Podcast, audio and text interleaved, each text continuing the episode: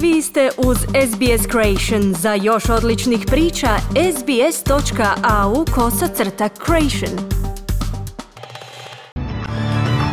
Savezni premijer nakon posjeta Tajlandu vraća se jednom od najvažnijih domaćih pitanja, vladinom programu pomoći područjima pogođenima sušom.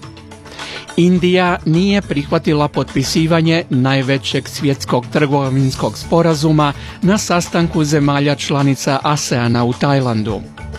I u danu smo Melbourne Cupa, održavanja najveće konjičke trke u Australiji.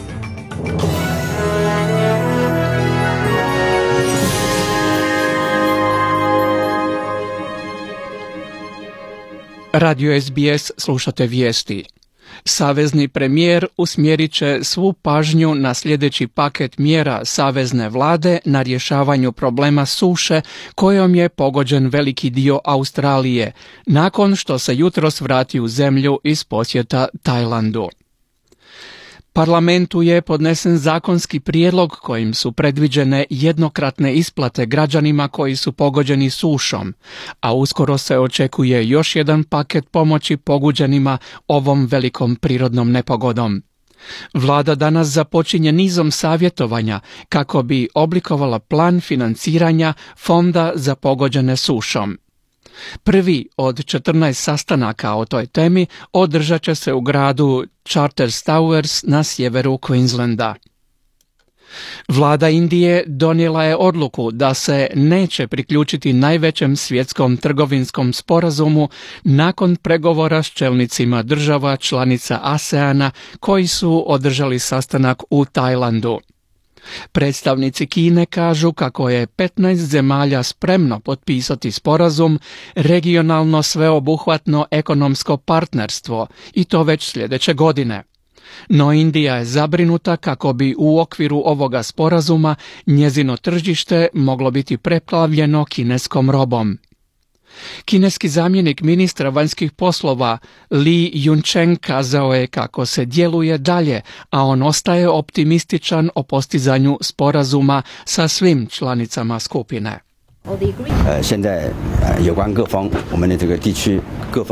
Petnaest zemalja odlučilo je priključiti se do kraja godine. Tekst dokumenta je dovršen, a većina neriješenih pitanja je riješena i vjerojatno će biti u potpunosti riješena do kraja godine. Za 15 zemalja nije problem potpisati sporazum sljedeće godine, a kad god je Indija spremna, dobro došli su da se priključe. Što se tiče značaja sporazuma, on pokriva veliki broj stanovništva, definitivno će igrati presudnu ulogu u promicanju gospodarske suradnje i razvoja svih zemalja članica. Njegov će utjecaj biti ogroman. Vjerujem da će sporazum igrati veliku ulogu u jačanju regionalnog razvoja i prosperiteta, kazao je zamjenik kineskog ministra vanjskih poslova. Dvojca bivših časnika australskih zračnih snaga pozivaju na hitno propitivanje obrambenih sposobnosti zemlje kako bi se spriječila moguća prijetnja koju bi predstavljala rastuća moć Kine. Umirovljeni časnici Leo Davis i Jeff Brown kazali su za novine Australian kako će možda trebati nabaviti strateški bombarder, bespilotne letjelice i balističke rakete postavljene na kopnu kako bi se zaštitili plovidbeni putevi i učvrstio sustav obrane Australije. Oni su ovaj prijedlog iznijeli u ozračju izražene zabrinutosti zbog mogućeg povlačenja Sjedinjenih država iz Azijsko-Pacifičke regije. Sjedinjene države jamčile su sigurnost Australije, a njihovo povlačenje otvorilo bi put Kini u postizanju dominantne pozicije u regiji. Jeff Brown također predviđa da će zrakoplovne snage preteći kopnenu vojsku u postizanju borbene važnosti kao glavnog vida australskog vojnog obrambenog sustava. Vlasti u Vjetnamu uhitile su osam osoba u vezi sa slučajem 39 tijela pronađenih u kamionu hladnjači u Engleskoj. Iz policije su kazali da će pokrenuti istragu kako bi iskorijenili ilegalne lance krijumčara ljudima. Britanske vlasti utvrdile su naime da su svi stradali u kamionu bili vjetnamski državljani. Radio SBS slušate vijesti. Majka djevojke s Downovim sindromom izjavila je pred članovima Kraljevskog povjerenstva koji istražuje postupanje prema osobama s invaliditetom kako je njezina kćerka morala mijenjati škole prije nego što se postiglo da se prema njoj postupa s poštovanjem. Članovi povjerenstva održavaju četverodnevno saslušanje u Townsvilleu usredotočeno na tretman osoba s invaliditetom u obrazovnom sustavu u Queenslandu. Iznoseći dokaze povjerenstvu, majka djevojke kazala je kako je njezina kćer često bila isključena iz grupnih aktivnosti i da ju je učiteljica u staroj školi fizički i verbalno zlostavljala. Kazala je također kako je jednom prigodom održavanja školske plesne priredbe nastavnica kazala je njezinoj kćeri da ostane na svome mjestu umjesto da joj je omogućila sudjelovanje u priredbi. I can't think of a reason why she shouldn't have been in the group because she was doing everything and it's a beautiful video. It's just nije bilo razloga zbog kojeg nije trebala biti u skupini za nastup. Radila je sve i imamo lijep video o tome. Bila je sumnja u njezine sposobnosti i osporavanje njezinoga prava da bude dio ove skupine, kazala je majka djevojke s Downovim sindromom. Čelnik britanske stranke Brexit Nigel Farage kazao je kako bi se njegova stranka na predstojećim britanskim izborima mogla natjecati u svim izbornim jedinicama u Engleskoj, Škotskoj i Walesu. Farage je rekao kako će na izborima koji će se održati 12. prosinca istaknuti kandidate u svim izbornim jedinicama, osim ako premijer Boris Johnson ne ukine svoj sporazum o izlasku iz Europske unije za koji smatra da nije zadovoljavajuća. Farage je dodao kako Johnsonov prijedlog nije pravi Brexit i da se Brexit neće dogoditi kako treba bez stranke Brexit. Here is the problem with the proposition that Boris Johnson is putting to the British people. It is not Brexit. Postoji problem s prijedlogom koji Boris Johnson iznosi britanskom narodu. To nije Brexit, nego rasprodaja. Neće biti Brexita bez stranke Brexit. I u to sam siguran.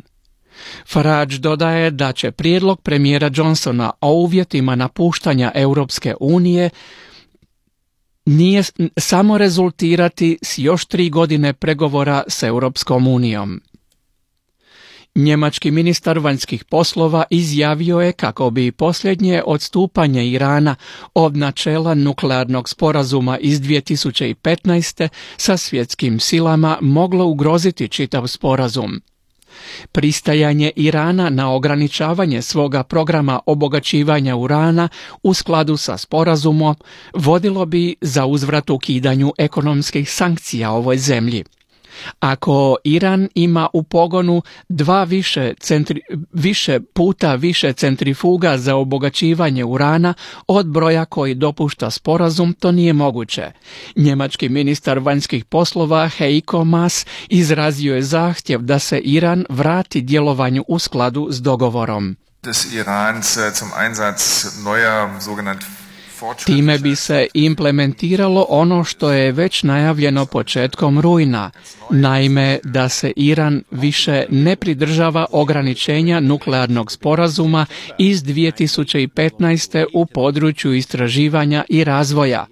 Smatramo da je to neprihvatljivo. Iran time izlaže riziku cjelokupni nuklearni sporazum i zato očekujemo da će se vratiti u potpunosti svojim prihvaćenim obvezama. Svaki korak odstupanja koji poduzme Iran udaljava ga od načela sporazuma, neće učiniti ništa drugo nego u potpunosti ugroziti cijeli sporazum. Kazao je njemački ministar vanjskih poslova Mas. Najmanje je pet osoba ubijeno tijekom sukoba snaga sigurnosti i prosvjednika u iračkom glavnom gradu Bagdadu. Irački službeni izvještaji o ubijenim navode kako su to bili prosvjednici i jedan član snaga sigurnosti. U prosvjedu je još 60 ljudi ranjeno.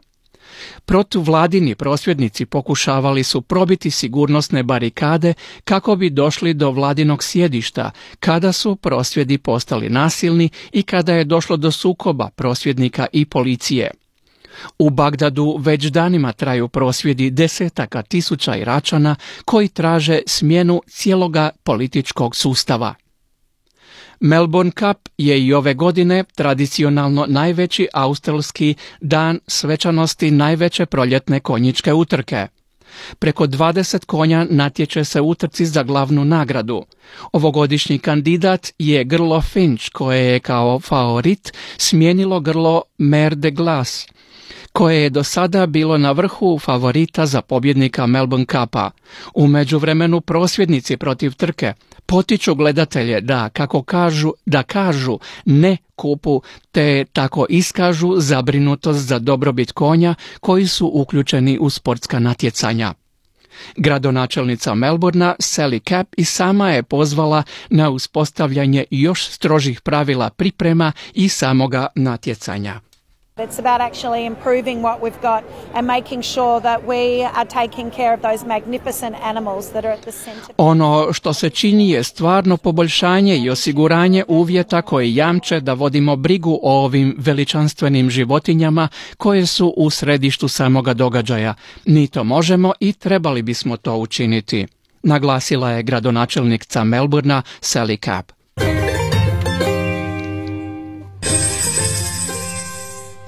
1 dolar danas vrijedi 0,69 američkih dolara, 0,62 eura, 0,54 britanskih funti te 4,62 hrvatske kune.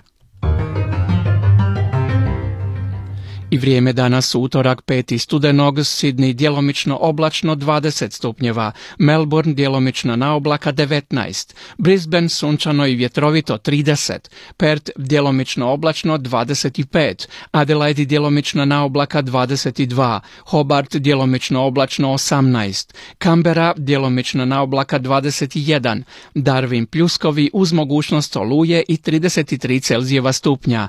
Radio SBS slušali ste vijesti za više vijesti posjetite sbs.com.au kosacrtica news. Kliknite like, podijelite, pratite SBS Creation na Facebooku.